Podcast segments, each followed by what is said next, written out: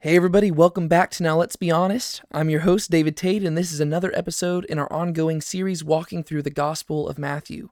I won't waste your time with any extended intro shenanigans, so let's get to our main discussion.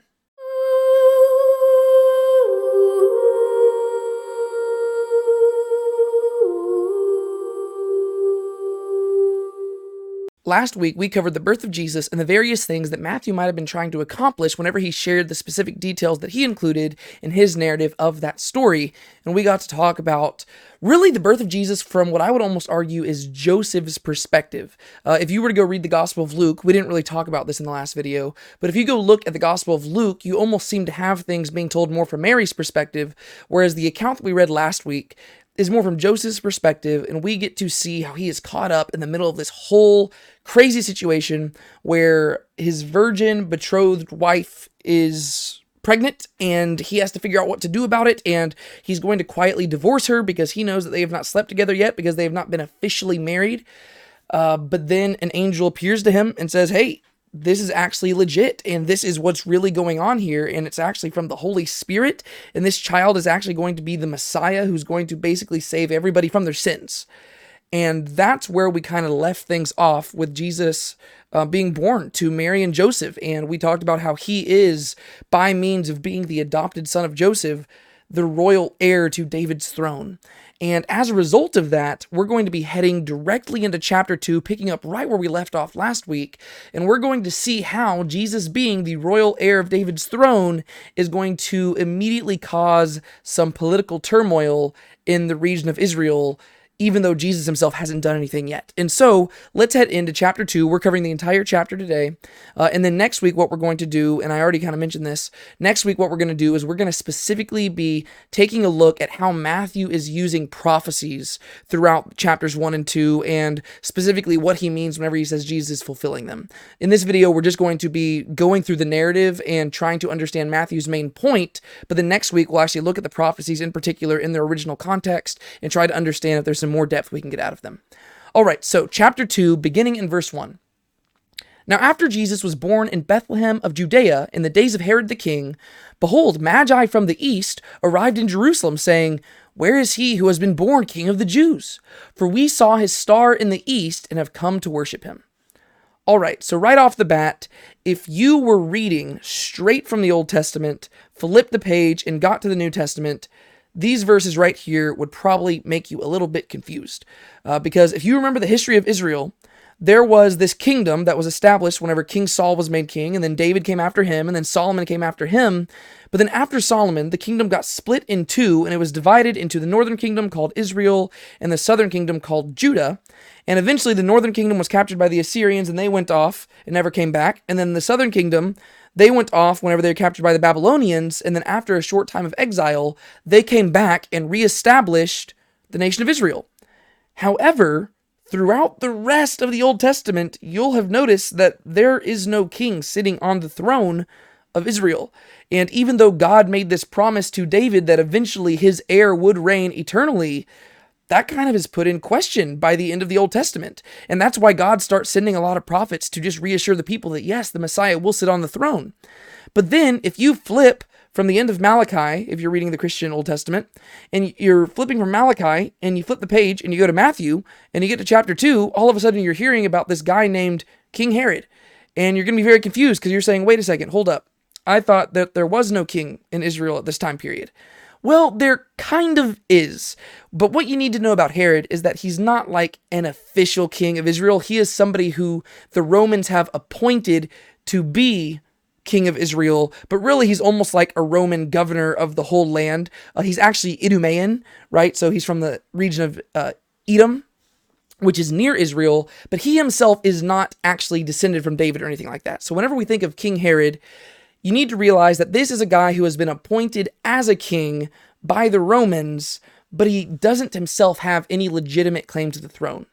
And as a result of that, whenever we look at history, we see that Herod was a very insecure and power hungry individual who was willing to do whatever it takes to stay in power. Uh, so much to the point where people say that it was actually better to be King Herod's pigs than to be his sons because the thing is, Herod, he followed the kosher food laws and he didn't eat any pigs, but you know what? He didn't mind killing a son or two if he felt that his son was a threat to his power. And so King Herod is a vile, terrible individual, and it makes sense why Matthew, at this point in the story, would zoom out from Bethlehem, go a few miles over to Jerusalem, and see how King Herod responds to this information. Because King Herod is a power hungry dude, and if there's another person showing up in the nearby vicinity who is the king of the Jews, this is a big problem for Herod. And so we see that even before Jesus has done anything, he is already sending political statements just by nature of being born. And so, after he was born in Bethlehem of Judea, we read that this was in the days of Herod the king. And if you know anything about Herod the king, you're like, oh, hmm, how is he going to respond to this? And behold, Magi from the east arrived in Jerusalem saying, Where is he who has been born king of the Jews? For we saw his star in the east and have come to worship him. All right, so this gets even more complicated because now you see that there are these Gentile kings who have gotten up from wherever they live, way over in the east. They have gotten up and they have come all the way to Jerusalem in search of this king. There are so many questions about this. First off, how did they know that this king was coming? It, it would seem to suggest that in some way, these Gentile kings and these Gentile royalty and these Gentile noblemen, these magi, in some way, they are familiar with the Old Testament scriptures and they know the Jewish scriptures and they know that there is going to be this promised king who is ultimately going to show up and rule over the people. And they seem to understand this to such a degree that they realize that this king isn't just a normal king. He is a king that deserves even their homage, right? This child has simply been born. And they say, We wanted to show up and give him things. We want to give him gifts. This is very, very interesting. And really, if I'm just being entirely honest, it's something that perplexes me and it's perplexed a lot of scholars as well. People will look at the book of Numbers where there's this one reference to a star shining in Israel, uh, and it was a foreign person who was prophesying about that, the guy named Balaam. They will look at the book of Numbers, and then they'll also look at the book of Daniel, and they'll try to kind of explain how these magi would have come to this knowledge but really, it is kind of a head scratcher where we just really don't fully know how they came to know this. But the thing is, they seem to know this even to a better degree than we do be- because apparently they saw some sort of star. And whenever they saw that star, they received that as confirmation that this child had been born and they followed the star all the way to the land of Israel. And people will once again, they'll start wondering what was this star and they'll start searching the heavens and they'll look at like all these astronomical signs to figure out uh, what exactly this star was that they followed. And I've got a sneaking suspicion that whenever we read star here, we're not supposed to be thinking of a normal star that is like in the sky, like in the heavens.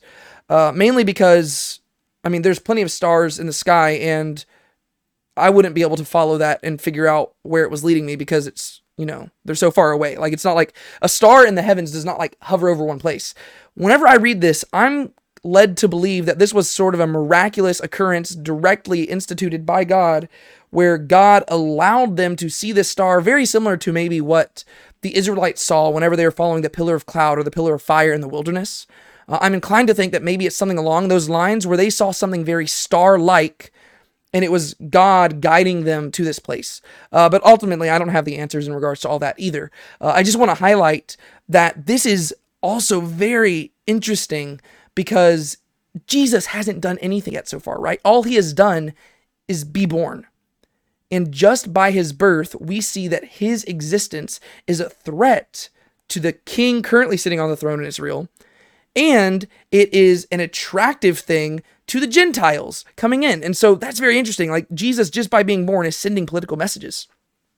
Verse 3 And when Herod the king heard this, he was troubled and all Jerusalem with him, rightfully so, right? Herod's a power hungry dude. He hears that there's another king who is potentially the king of the Jews, and he views himself as the king of the Jews. And there can't be two, right? This town ain't big enough for the two of us. If one person claims to be the king of the Jews, and he knows that he has been placed here by Rome, and he is familiar with the Old Testament scriptures and the prophecies about them. And then these Gentiles come in saying, Hey, we heard that the actual king of the Jews has been born. Herod realizes this is a big problem for his kingdom. But what he's going to do is he's actually going to portray himself like a devout religious person who wants to give credit where credit is due and actually just worship this king and welcome him in. So he presents himself as if he's humble, but really he's not. Uh, and so what he does, he gathers together all the chief priests and scribes of the people, and he was inquiring them where the Christ was to be born. So he's familiar with the idea of the Christ because whenever these magi show up and they say, Hey, the king of the Jews has been born, he immediately makes the connection. He says, Okay, if they're saying the king of the Jews has been born and they're not talking about me, they must be talking about the Christ. And so he's familiar with the idea that this is the Christ that we're talking about. And this is the man that has been prophesied for thousands of years by the Hebrew scriptures. And so he gets together all of his smartest of the smart religious scholars and he says, Hey, break it down for me. Where is this guy supposed to be born? He knows the scriptures, but they know it better. And he says, Is there anything in the scriptures that tells us where exactly this Christ figure is to be born? And one thing I want to highlight before we even go beyond this is the duplicitous nature of Herod, but also the arrogance and the pride and the hard heartedness. Because he does not simply think, oh, this is just some random guy.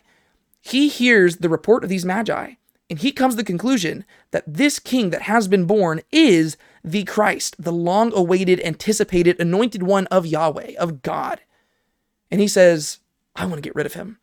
And he hasn't revealed his true colors yet. He's going to act like he doesn't want to do that. But just consider the pride and the arrogance that this guy has to have to think that he can outsmart God and overpower God's plans. Very arrogant. And so these scribes, they say to him, In Bethlehem of Judea, for this is what has been written by the prophet. And you, Bethlehem, land of Judah, are by no means least among the leaders of Judah. For out of you shall come forth a leader who will shepherd my people Israel. And so these guys, they say that they've been searching the scriptures and they say, hey, in the prophet Micah, there is this prophecy where God says that the anointed one, the Messiah, will be born in the city of David, in the city of Bethlehem. One thing that Matthew does that's very interesting here is he actually changes the quotation ever so slightly. Because if you go look at the original quote in the book of Micah, uh, in Micah chapter 5, it says, And you, Bethlehem Ephrathah, uh, who are small among the clans of Judah, right? The emphasis is that you are not even big enough to be counted amongst them. Whereas Matthew quotes this and says, You are by no means least. And so, whenever Micah is talking about Bethlehem, he's talking about the smallness of Bethlehem.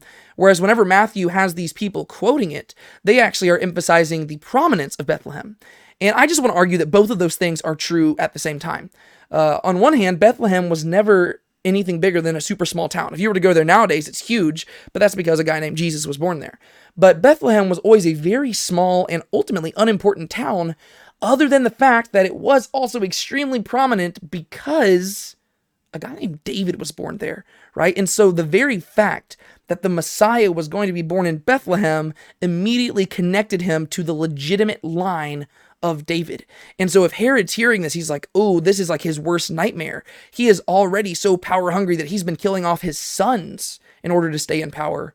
And now a legitimate heir born in the city of Israel's most famous king has been born in Bethlehem. And so Herod's going to launch a, he's going to basically come up with a plan. Then Herod secretly called the Magi and carefully determined from them the time that the star had appeared. So you can see that he's trying to like form a plan. He's like, okay, when did this happen?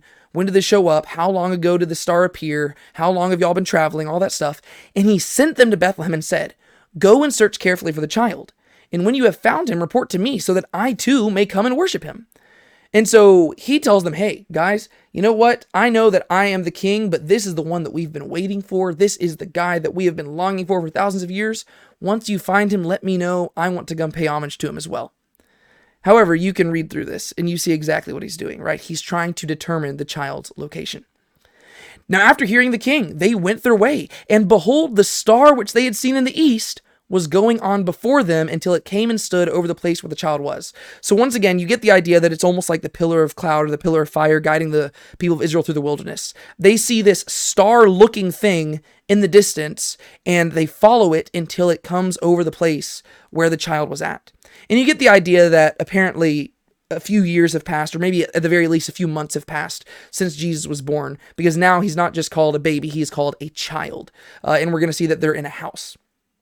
And when they saw the star, they rejoiced exceedingly with great joy. So I guess you get the idea that apparently they'd been following the star for a bit and it led them to the land of Israel and then it disappeared, hence why they had to go ask about it. But then whenever they saw it, they rejoiced because they're saying, Yes, it's here again. And it guided them specifically to the place where the child was.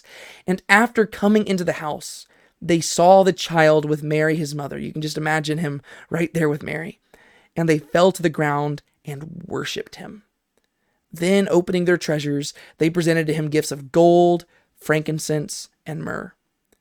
Now, this is really cool because Matthew doesn't quote it here, but this is also kind of the fulfillment of prophecy because here you have Gentiles, uh, Gentile kings from the nations coming to pay homage to the true king of Israel, right? This is something that you see throughout the Old Testament prophets. You have the image of all the kings of the nations gathering together to Jerusalem and the surrounding areas to bring gifts to God and to gifts to his king. That's exactly what's happening here. And once again, Jesus hasn't done anything. All Jesus has done is be born and exist. But even in his birth, the Gentiles are coming together and they are responding properly to him. But then, having been warned in a dream not to return to Herod, the Magi departed for their own country by another way.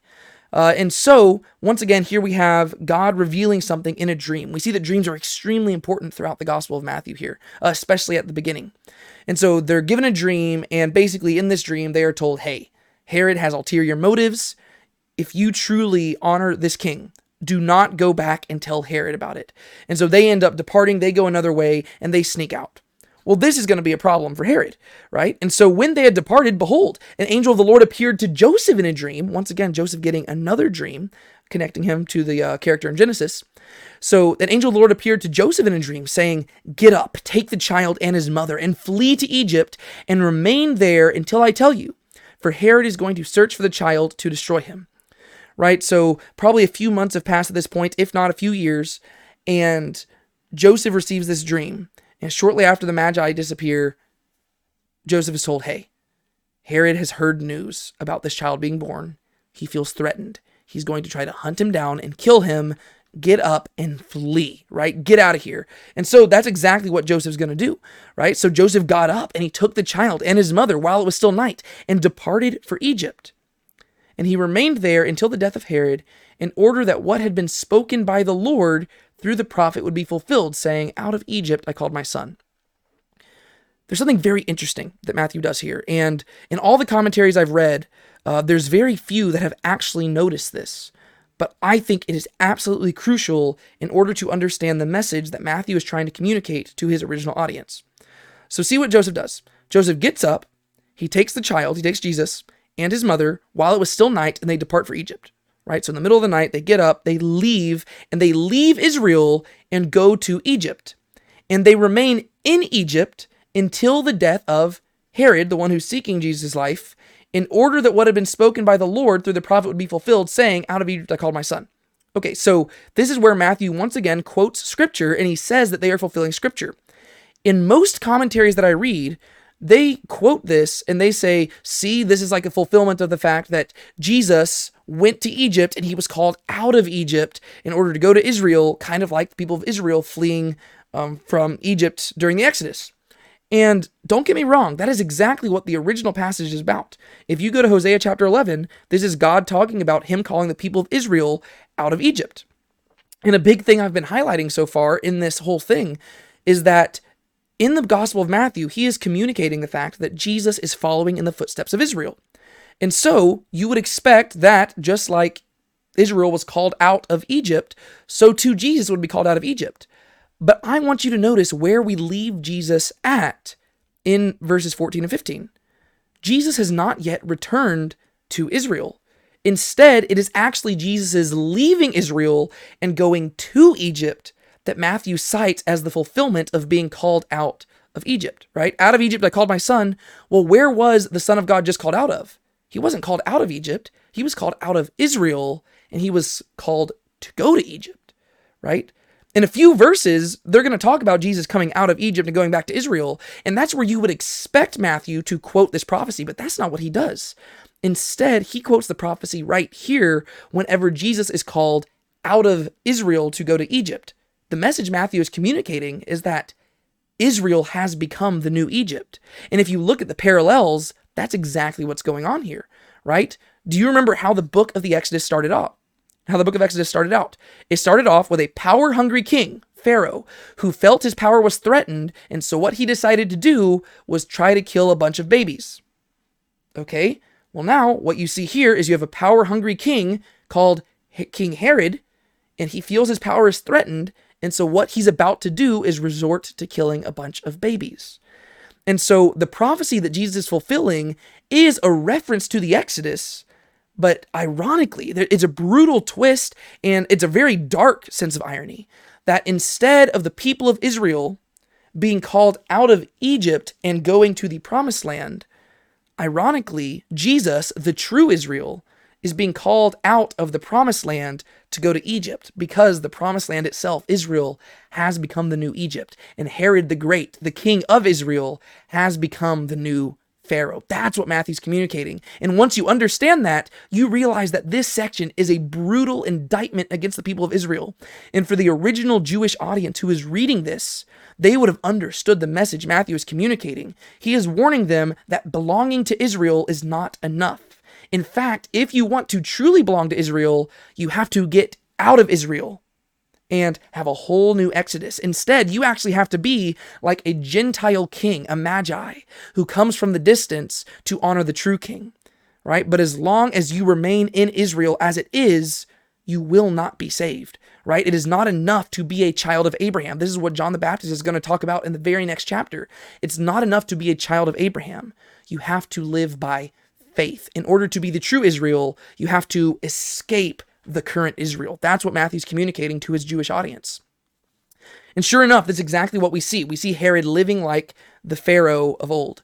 Then, when Herod saw that he had been tricked by the Magi, he became very enraged and sent and slew all the male children who were in Bethlehem and all its vicinity from two years old and under, according to the time which he had carefully determined from the Magi right? So he determined from the Magi that the star had showed up less than two years ago. So he has all of these children brutally killed in Bethlehem and all the surrounding regions, just like the Pharaoh did at the beginning of the book of Exodus, right? So Herod is the new Pharaoh. Israel is the new Egypt. If you want to experience the salvation from God, if you want to be freed from bondage, you have to escape the current system of Israel and follow Jesus into the wilderness. That is what Matthew is communicating here.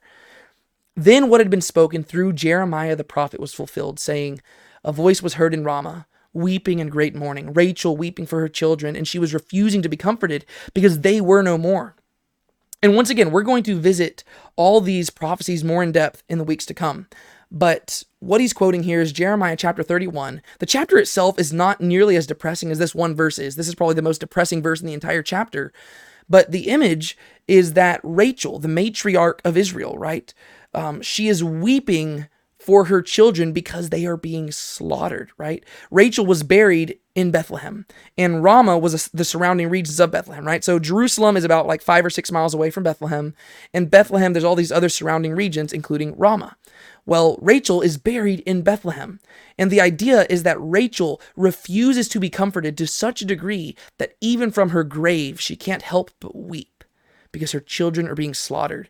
And Matthew cites that this whole infanticide instigated by Herod is fulfillment of that prophecy, right? Israel is killing Israel.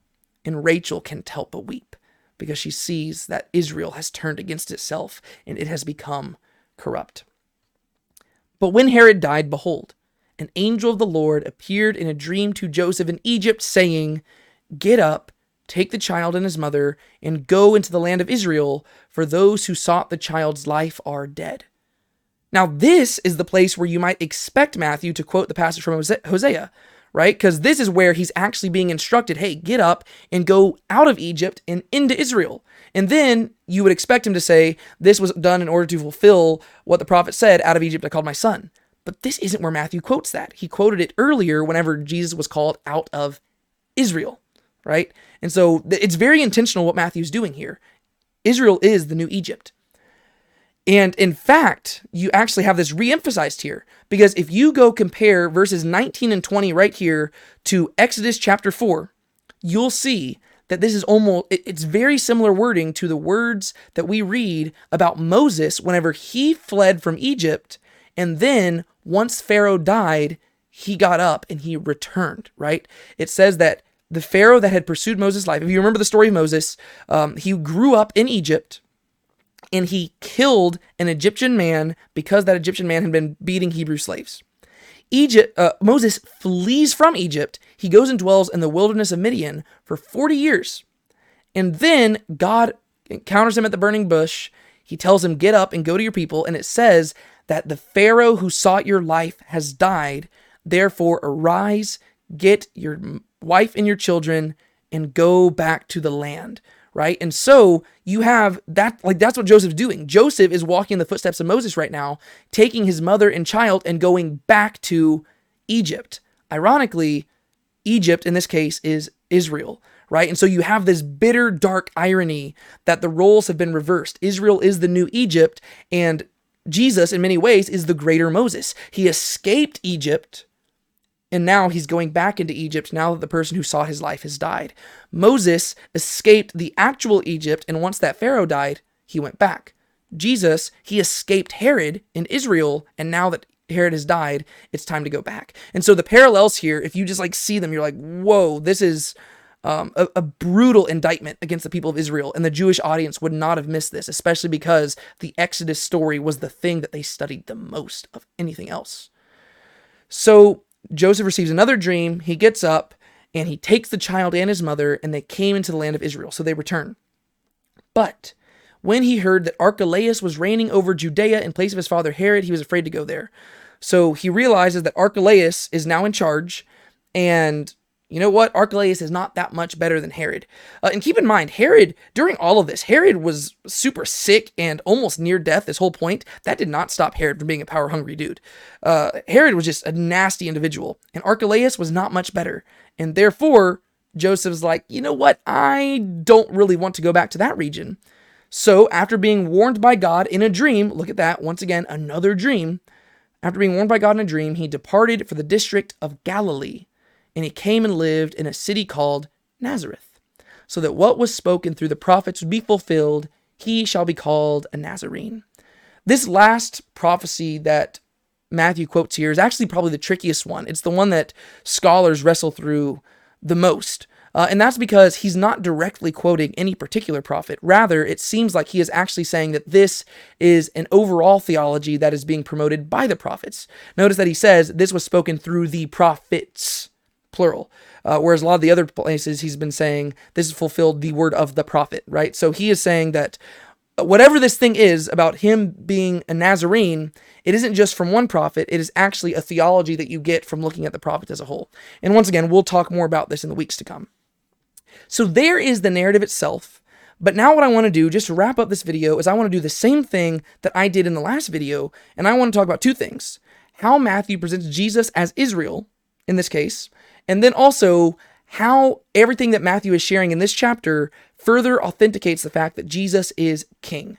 And what I want to do is really, I want to recap what we talked about last week and put it with this one because really they go hand in hand, right? So let's talk about Jesus as Israel. I think there are seven ways where we see that Jesus is really just basically following in the footsteps of the entire Old Testament story uh, in this these first two chapters, right? First off, his story begins with the birth initiated by the Holy Spirit, and we talked about this last week. How the word "birth" there, the first words in Matthew's narrative, is Genesis, right? So his story begins with a Genesis that is initiated by the Holy Spirit.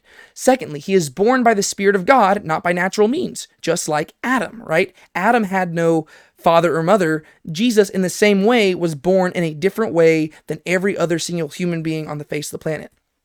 Thirdly, his miraculous birth was announced and accomplished to parents who had no business giving birth to a child like Isaac. These three things are all things that I addressed in the last video, but one thing I want you to notice is that they're working sequentially through the book of Genesis. Genesis chapter 1, Genesis chapter 2, Genesis chapters 12 through 21 with the birth of Isaac, and now look at how this chapter like continues that same trend. Fourthly, he survives certain death thanks to a man named Joseph who receives dreams from God and goes to Egypt for the salvation of his family. Right? That's what you see at the very end of the book of Genesis. You have the people of Israel being saved from destruction because of their um because of Joseph, right? Because of the one son named Joseph who bore the um punishment that they deserved, right? Joseph, the stepfather, the adopted father of Jesus, he is a righteous man, yet he willingly bears the reproach that comes with his wife having a virgin birth, right? And there's going to be all these questions that arise from this. But just like Joseph in the book of Genesis, he bears the reproach of his family and he suffers on their behalf and he follows the dreams that, like, he submits to the dreams that God's given him and he bases his life on those dreams.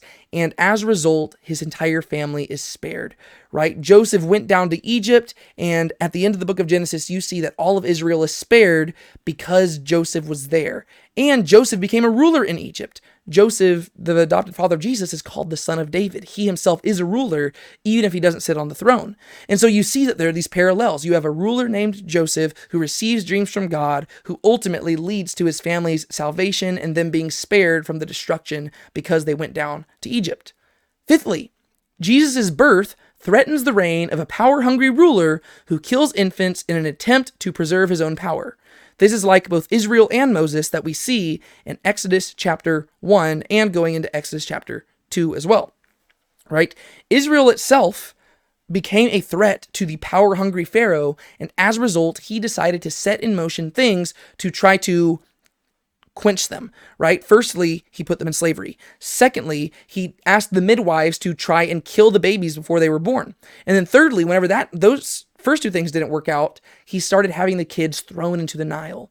So the Pharaoh in the Exodus story, he started killing children and that's very similar to what Jesus is going through. But not only is Jesus following in the footsteps of Israel, he's also following in the footsteps of Moses in this regard. Because guess what? Moses was one of those kids who was supposed to be killed, but he wasn't, right? And that was because he was ultimately the one to deliver the people out of bondage. He was the one who ultimately Pharaoh was afraid of, right? Because God is the, sent Moses to deliver the people. And so you can see how there's a parallel not only with Jesus being the true Israel, but in another sense, he is also the greater Moses. His birth threatened the reign of a power hungry ruler who killed infants in an attempt to preserve his own power. That's Exodus chapter 1. So now we've moved into Exodus. Number 6. He is called out of Egypt by God in order to escape the power hungry ruler, like Israel and Moses. Firstly, let's talk about Moses, right? Moses was called out of Egypt and he went to Midian, right? And that was because he was escaping the power hungry ruler. Pharaoh wanted to kill Moses and Moses escaped to Midian, okay? Jesus was being sought after by Herod and he escaped to Egypt, right? He escaped from the metaphorical Egypt, which Israel has become. On the other hand, you also have him embodying the entire story of the people of Israel here, because Israel was ultimately delivered from Egypt through the events of the Exodus, and they ultimately made their way to the promised land, right? And that was because they were escaping the hardened heart of the new Pharaoh. And so Jesus is following in the same footsteps and he is doing the same things, right? And so we keep track of these things. And then, seventhly, he returns to Egypt after the power hungry ruler dies to deliver his people from bondage, just like Moses. Right? So, where we left off at the end of Matthew chapter 2 is with Joseph, Mary, and Jesus heading back into the land of Israel, where Jesus is going to grow up into a man who ultimately delivers the people from their bondage. But this bondage is not a physical bondage, it's a spiritual bondage to sin. And we're going to see this at the very end of the Gospel of Matthew most of the indictments that Jesus has are against the religious leaders, right? So the people are being oppressed and they are in a greater form of bondage, but Jesus has arrived to give them rest. Hopefully, this is setting up the things that we're going to see in Matthew's gospel, right? Come to me, all who are weary and heavy laden, I will give you rest. He's pointing out that they are under a form of slavery and they are back in Egypt. Israel has become the new Egypt, and it is the legalism of the Pharisees and the Sadducees and stuff that has become their new bondage. Sin itself is the bondage unto which they are bound. Jesus has come to free them. And so, just like Moses, who returned to Egypt to deliver the people, so too Jesus also returns to the metaphorical Egypt, which is Israel, in order that he might also deliver the people from their slavery. Right? And so, there's just seven ways how, in these first two chapters, Jesus is fulfilling the history of Israel and he is embodying their history in his own life. And as we progress forward, we're going to see that he is going to play by play live out their history but where they failed, he will succeed. It shouldn't be a shocker where he's going to head next. In chapter 3, guess what he's going to do? He's going to pass through waters in order to go into the wilderness to be tempted for 40 days, just like Israel passed through the Red Sea in order to be tempted in the wilderness for 40 years, right? And so we see that these parallels are developing, and it seems very intentional on the part of Matthew. But let's move on, and there are 10 things. I know that this video has already been longer than I wanted it to be. That's okay let me talk about 10 ways that the things that G- Matthew has shared in chapters 1 and 2 argue for the fact that Jesus has a legitimate claim to the throne. And this is in addition to the genealogy, right? I'm treating the genealogy as something separate. I'm just talking about what we covered in the last video and in this video. 10 ways that the Jewish audience that Matthew is writing to would have received this as proof that Jesus has a legitimate claim to the throne. Because I've argued that chapters 1 through 4 are all about authenticating Jesus. Firstly, his conception was miraculous. Secondly, his birth was announced by the angel of the Lord. Thirdly, even in his birth, he is living out the history of Israel. Fourthly, even in his birth, Gentiles come to pay homage to him. That is super important, right? Especially if you know your Old Testament theology of the Messiah and your Old Testament theology of the Messianic kingdom. The fact that Gentiles are arriving here to pay homage to Jesus and he isn't even on the throne yet, all he's done is be born yet they're coming and they are here to pay homage to him, that sends a message because that means that even the foreign nations are aware of the fact that he is the Messiah, right? They don't need Matthew's gospel to know this. All they needed was a sign from heaven that confirmed it. Fifthly, even in his birth, kings feel threatened by him. That's probably a pretty good way of demonstrating that this guy has a claim to the throne. He's a baby, yet the most power hungry ruler that the people of Israel have probably ever known feels threatened by him, right? And so, even in his birth, before he's even done anything, his birth sends a political message, and it is toppling the kingdoms as they stand. King Herod goes into a fit of rage and murders infants, he murders babies because he feels so threatened by the legitimacy of Christ's kingdom, right? That's it really is amazing, right? Because that means that Herod, he was so arrogant that he thought that he could oppose God's will but it also means that Herod thought Jesus had a legitimate claim to the throne, right? If Herod didn't think that Jesus had a legitimate claim to the throne, he would have totally disregarded the Magi's message. But the fact that the Magi traveled from all this distance to pay homage to him, and the fact that they had good reason to think that the Messiah was coming, this made Herod shake in his boots. And so Herod's own fury is a testament to the fact that Jesus has legitimate claim to the throne, and he hasn't even done anything yet. But in addition to these five three things, you also have Matthew citing five prophecies that Jesus fulfilled simply in his birth. Prophecy number one, he was born of a virgin. Prophecy number two, he was born in Bethlehem. Prophecy number three, he was called out of Egypt. Prophecy number four, Rachel's children were killed, right? The weeping in Ramah. Ro- prophecy number five, he was called a Nazarene, right? So Matthew says, in addition to just the amazing things happening around his birth, even in his act of being born at the place where he was born and the events that followed and the, the events that preceded it. All of this is a fulfillment of prophecy, which further cements Jesus as having a legitimate claim to the throne. And keep in mind that all these 10 things are simply in Jesus being born. We have not seen Jesus do anything yet. That doesn't come until chapter 3, right? Which we're going to get to very soon. But just right here, we have 10 different things that Matthew has used to demonstrate that Jesus has a legitimate claim to the throne. He doesn't simply have the right bloodline, he has all the credentials he needs, even in his birth. Gentiles are flocking to him. Other kings are threatened by him. Angels are announcing him. Miracles are occurring. He is living out Israel's history. Prophecy is being fulfilled. All this stuff is happening just in Jesus being born. And if you're a Jewish reader who is reading this stuff, your interest is locked in because all of a sudden you're realizing that this Jesus guy might be the person they have been waiting for for thousands of years. And so all they want to do is go even deeper and learn more about this Jesus guy and to see what he's going to do. And that's what Matthew's going to get to in chapter 3. And we're going to get to that in a few weeks. But what I want to do next week is I want to actually dive deeper into Matthew's use of prophecy because there are some very difficult things that we need to work through in regards to the quotations that Matthew uses because I'm going to point out hopefully next week that uh some of these things don't seem like overtly messianic prophecies. And it seems like, well, you have a lot of skeptics who will suggest that Matthew is forcing these. I don't think he's forcing them. I just think that he is being very careful and nuanced in the way that he's approaching them. And I think he's being very clever as well. That being said, that's all I've got for y'all today. Once again, thank y'all so much for listening in, and I just want to remind you that if you want more biblical content like this, I have plenty more on the Now Let's Be Honest YouTube channel. Also, if you don't mind, leaving an honest rating and review for this podcast would be a super huge help for helping spread the word. Until next time, I've been David Tate. This has been Now Let's Be Honest, and I look forward to moving further along in our study next week. Be sure to keep a smile on your face and don't let anybody steal your joy. Maranatha.